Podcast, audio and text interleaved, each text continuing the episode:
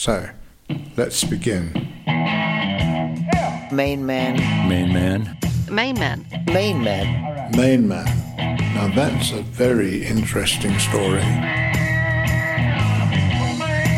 All the people that were working for Main Man were unusual. We were loud, ugly Americans, basically. Hello, welcome to episode 5 in our series that explores the history of the company synonymous with the hedonism and excess of the rock and roll scene in the early 70s. It's the story of Main Man. What do you want to know about Main Man? Because I am the Main Man. I can tell you everything about Main Man.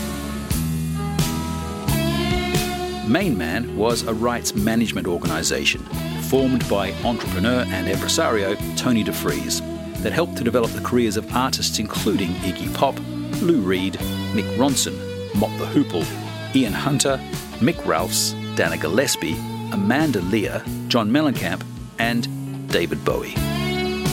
I had no loyalty to any particular style. I didn't think that I was some natural born blues singer that grew up in Bromley. You know, I just I knew I was a writer, a songwriter. It was Tony's vision for Main Man and his aggressive promotional and marketing focus that resulted in David Bowie's transformation from a struggling singer songwriter to rock megastar. DeFries managed to get RCA to put in a million dollars to promote him in America. Oh, well, that takes some doing, doesn't it? You know, a million dollars. With behind the scenes stories from those who lived and breathed the excitement of this evocative period in rock history, we're delving into the Main Man archive for a fascinating walk on the wild side. you watched David become Ziggy Stardust. You know, when he did interviews, they didn't want to interview David Bowie, they wanted to interview Ziggy Stardust.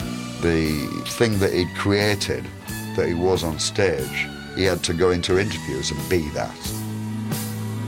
Today, we hear from Tony DeFries. He was the driving force behind Main Man. Yeah. Okay. Fire away. He first met David Bowie in April 1970 when David was looking for someone to help him achieve his artistic vision. Okay. The time has come, the walrus said, to speak of many things. There are two factors needed for a successful artist there's the creative side and the business side. The financial freedom allows someone to focus solely on their art. So, before we get into your library of amazing stories about how David evolved creatively, let's start with your area of expertise, uh, the business side. And if you could explain what sort of situation David was in when you met him, and why were you convinced that you were able to help him? When I first met David in April 70, he was desperate for fame and fortune. But he didn't really appreciate the consequences that it might bring. He and Angela had no idea how to get there. They came to see me at my law offices in Cavendish Square, looking like the Bisto kids or two lost children in a Dickens story. And even though I was only older by, by a few years, as soon as David began to describe his situation, it was immediately evident to me that we would have to literally sever all his existing contracts and get absolute control over the financial, the artistic, the commercial decisions and all the existing or future rights because otherwise we couldn't possibly fund his development and we couldn't create this dedicated independent structure that would avoid the double Uh, whammy, if you like, of if you don't become famous, then you've spent a lot of money, and if you do become famous, you're going to owe somebody a lot of taxes. We needed to say, okay, right from the beginning, this is what will happen. Now, I explained to them, and they were literally open mouthed and wide eyed. These two little kids were like, How is that possible? I said, I can make this happen. And the reason I can make this happen is because the industry cannot lawfully compel the performance of personal services because that is essentially involuntary servitude, which is another name for slavery, and that had long gone. And the provision of creative content is another way of saying if you don't give me what you're thinking, then I won't let you think. But you can't stop people from thinking and creating. And if someone writes a song, you can't say, you can't put that song out, you can't publish that song because you were supposed to write it for me. That's an unenforceable contract. But the record companies and the publishing companies had never been tested in a large scale way, other than by people like myself. So I gave David and Angela some real examples of these previous uh, attempts and successful attempts. And I said, look, if you're willing to really commit and totally commit, not talk about it, but actually do it, you don't have to decide today, but you have to decide you're going to let me fund, support, administer, and manage everything you do, every aspect of your career. And if you're willing to do that, this is the kind of deal we need to make. Now, when I explained it to them, it wasn't the one time, I explained it to them many different times on many different occasions, but it's a difficult concept and it may never have been entirely clear to them, it should have been, what was going to happen. What I suggested was that there will be expenses, there will be costs. When we've recovered all those expenses, whatever's left will be shared whatever rights we create or recover to do that exercise will also be shared 50 50, but 50 50 after all the costs of doing the exercise have been recovered. So rather than 25% of the gross, which is what a manager would take, right. or 75%, which is what the publisher will take, or 90%, which is what the record company will take, you're going to end up getting 50% and ownership. And when we see the standard model of a management contract, where the manager always gets paid, if you get paid for a live performance, you might spend more money getting there and hiring musicians, and the band might not earn a penny. The manager will get 25% of whatever the fee was. Same thing with record companies, they will agree to give you an advance to make a record. If it's a $50,000 advance and the manager takes his 25%, what's left will be what you have to make the record. If you spend more, the record company will pay for it, but they'll charge you. You won't go home with money. Your manager will go home with money. That's not what I'm offering. That manager won't fund you, he won't finance you, and he won't take any risk. He will simply collect his share, and the agent will do the same. I'm going to guarantee that all your personal, living, and professional and business expenses will get paid before we share the profit. Now, we both understood that he had to succeed for me to benefit.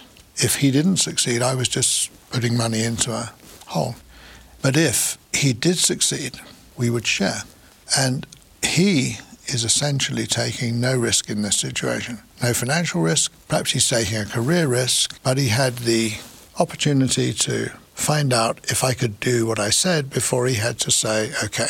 Now, at the time, no other manager would do this. There was no guarantee in a standard management contract that would take a risk. They wouldn't provide you with funding, they wouldn't provide you with promotion, PR, recording, financial, or business services. They wouldn't try and secure your rights or control of the sound recordings or the publishing or the songwriting. They wouldn't manage your personal appearances and your concert appearances or control your publicity films, photographs, and all the other IP. At that time, I was the only manager in the world who could make or who would make this deal for an unknown artist. The only other manager who had the knowledge and skill to do this was my one time mentor and US counterpart, Allen Klein. Allen only worked with successful established artists so he could improve their existing deals. In exchange, he took a share of the extra revenue and the rights that he created. So I said to David, look, the simplest way to make this work is you use a three word response. Very simple. For every question you get from all the people that are going to want to know what is going on, just say, talk to Tony. And I said, I suggest you start by firing your manager, Ken Pitt, which he promptly did. That's how we began. Before we met, David had tried the world of theatre and the world of mime, and Lindsay Kemp, who was uh, an excellent mime, and Jean Genet, who was a French writer who wrote a tremendous piece of work called The Maid when he was in prison, actually, in France for homosexual activity and also thieving, not just the activity, the thieving as well. They provided actual tangible guidance in terms of mime and acting, but no substantial guidance in the spiritual sense of you need someone to direct you. And David had fallen in love with this girl, Hermione, who was a girl in a gay male mime troupe, which itself was a little unusual. Even more unusually for David, he was totally rejected.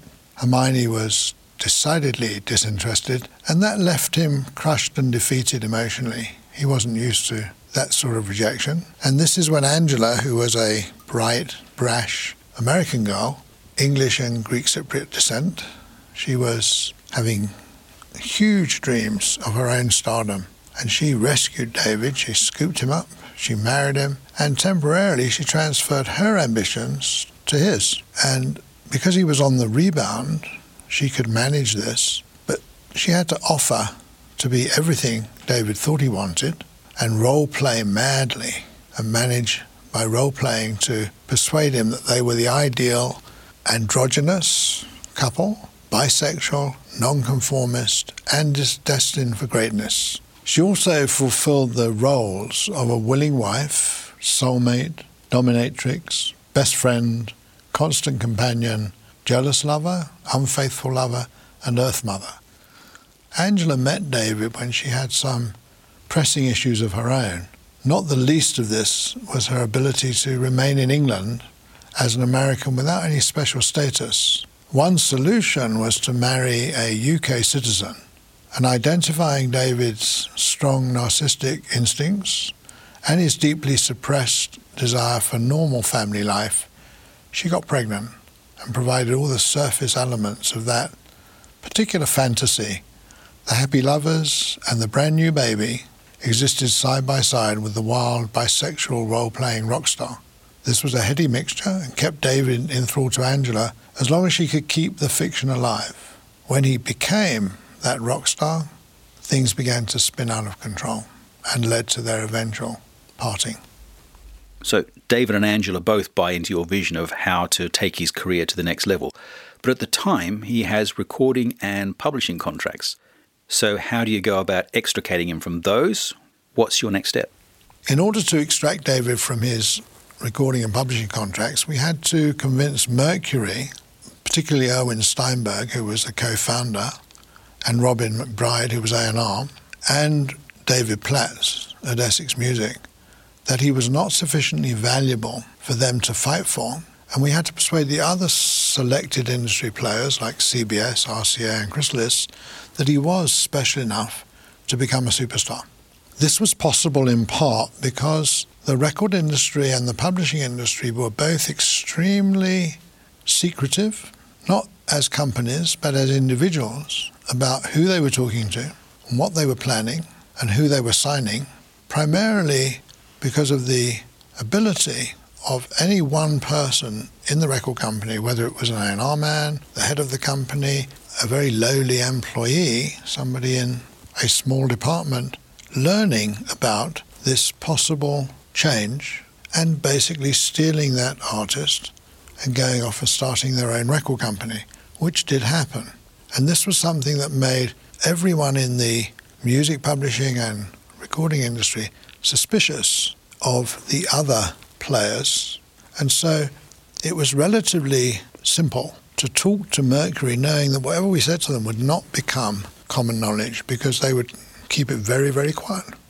And at the same time, when we went to talk to RCA, they would not for a moment dream of talking to somebody at Mercury and asking them, Are you going to let David go? Because that would immediately let the cat out of the bag and you'd have a huge rush of people then trying to. So everybody could be kept in the box as long as you only dealt with people in the upper levels of the company. And of course, the upper levels of the company didn't want you to deal with the lower level people for exactly the same reason. Those lower level people could easily go to the artist and say, We can help you get out of your contract, we can help you find another contract, and so on. So this meant that we could deconstruct this obscure unfocused vaudeville singing mime folk performer and novelty songwriter who only had one hit single, and reconstruct Bowie, the focused, glamorous, assured alien rock superstar. But it did call for an entirely new music business strategy, a sort of cat and mouse game. David had to follow rules made by me that changed even as the events were unfolding. Mercury had an industry standard exclusive recording contract under which he had delivered and released the first album containing Space Oddity and had begun recording a second album which became Man Who Sold the World. They had options for many more years and many more albums. Under that contract, they paid the recording costs, which were then charged against and recovered from minimal, less than cents on the dollar artist royalties. They had full control of the studio and recording process, owned all the rights in and to the master recordings forever. But I needed David to keep on writing. I needed to keep on rehearsing and recording so he could honour his Mercury contract. And at the same time, we could reconstruct David into Bowie and secure more control of the recording. And I plan to use this momentum from the release of this Man Who Sold the World album as a slingshot. Would reinforce negativity at Mercury and generate positive interest from other labels. So I didn't intend to deliver it until we had more control over artwork, release schedules, promotion, and these other items. I outlined this termination plan with Mercury Records to David in very broad strokes. He didn't have the background to fully understand it. When I examined his contracts and dealings with prior managers and mentors who were older men, it was apparent that he had attempted to gain control of them and how they handled his career by using physical, emotional, or intellectual seduction techniques without any objective advice that was independent. He was really standing in his own way because he couldn't see what needed to be fixed. And this was frustrating his own career. So in the early days, his ambitions were limited to some immediate personal goals. And one of these was to make an impression at the Sombrero, which was a local coffee bar that turned into a gay club on Thursday nights. David invited me to one of those nights soon after we began working together, and following his usual MO, he attempted to seduce me so that he could maintain his alpha status. And I very gently but very firmly declined. Although he never tried again, he still had this overwhelming need to be in control, and it would resurface constantly in disruptive and different forms. There were many other rules to follow for David to become Bowie. Stay out of his own way. Let me become the objective, focused advisor he needs to achieve his ambitions. Keep a clear head and stay focused. Accept my role as the mentor and final arbiter and work with me to shape all the aspects of his career. Allow me to take charge of career decisions so that he could not be constrained by his own personal feelings when making what was essentially a career decision for an objective Bowie, not David, but an objective Bowie, a different person who he was projecting and creating and living with, but didn't become. Act and look like a star if you want to be perceived as a star. Do this at all times. Ma- maintain a star persona and don't leave home without it adopt my zero tolerance drug policy. This means no substance abuse of any kind. I explained from previous examples and encounters how badly both parties could be affected when the manager or the performer used drugs because they could no longer rely or support each other. They couldn't be sure that the one was functioning efficiently in their best interests if that person was being swayed by the need for drugs or by taking drugs. No unauthorized press access, no interviews, personal appearances, radio, TV, film recordings, artwork, images, or photographs, unless they were approved and controlled by us, which really meant me. And all of this was designed by me based on the way that movie studios and the film industry public relations protocols made their movie stars famous. when you deny the public access, you create demand and you can shape the message. And selective press and image releases, planned interviews, and rehearsed spontaneity give you a lot more control. Set lists, a very, very important element for performers, was to know not just themselves as the performer, but for all the people who were engaged in making that performance as smooth and as engaging and as exciting as possible. Means you need to know exactly what song is going to be performed and which song is going to follow it and what pauses there will be and what breaks for guitar solos, what breaks for costume changes, what lighting, what cues, what shall we have a flooded stage, what shall we have a empty stage, what shall we have a full stage. When you do this, if you record your rehearsals and your live performances and you analyze the lighting and the staging and the running order for every song, then you have a very, very powerful weapon. And you can see in athletics, if you're going to look at a basketball team, a baseball team, a football team, rugby team, those players and those teams and those managers, they study every game and they study it again. They study their opponents' games, they study other people's strategies to make sure that they can do better. Now, nobody had done this before for a recording performing artist. By having those tapes, not visually to begin with, because it wasn't that easy at that point in time to just get out the camera and film. There was no video, everything was actual film.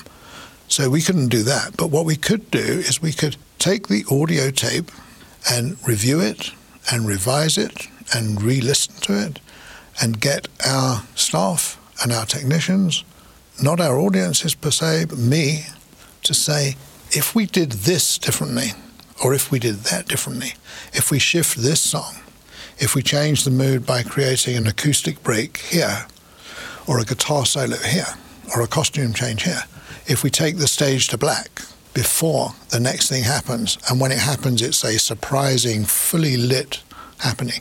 All of this will let you make a definitive, dramatic show. So, if you're going to do this, you have to also ban cameras and film and photographers and recording at all your live performances. One thing that happens when you do the ban is that you get people who never wanted to film or photograph Bowie before. Suddenly, you have people coming from Japan to check out why they can't film this artist and even smuggling cameras in so they can film him. And then later on, you say, Well, let's look at the film, maybe we'll let you use it. You get lots of photographers trying to take photographs, and if they don't ask you, but the photographs are published, you can say, What other photographs have you got? You hire your own in house staff photographers, in our case, Mick Rock and Leee Childers. And they can take photographs because those photographs are going to be looked at and scanned by you and they're going to be reviewed, and you're going to decide whether any of them get released.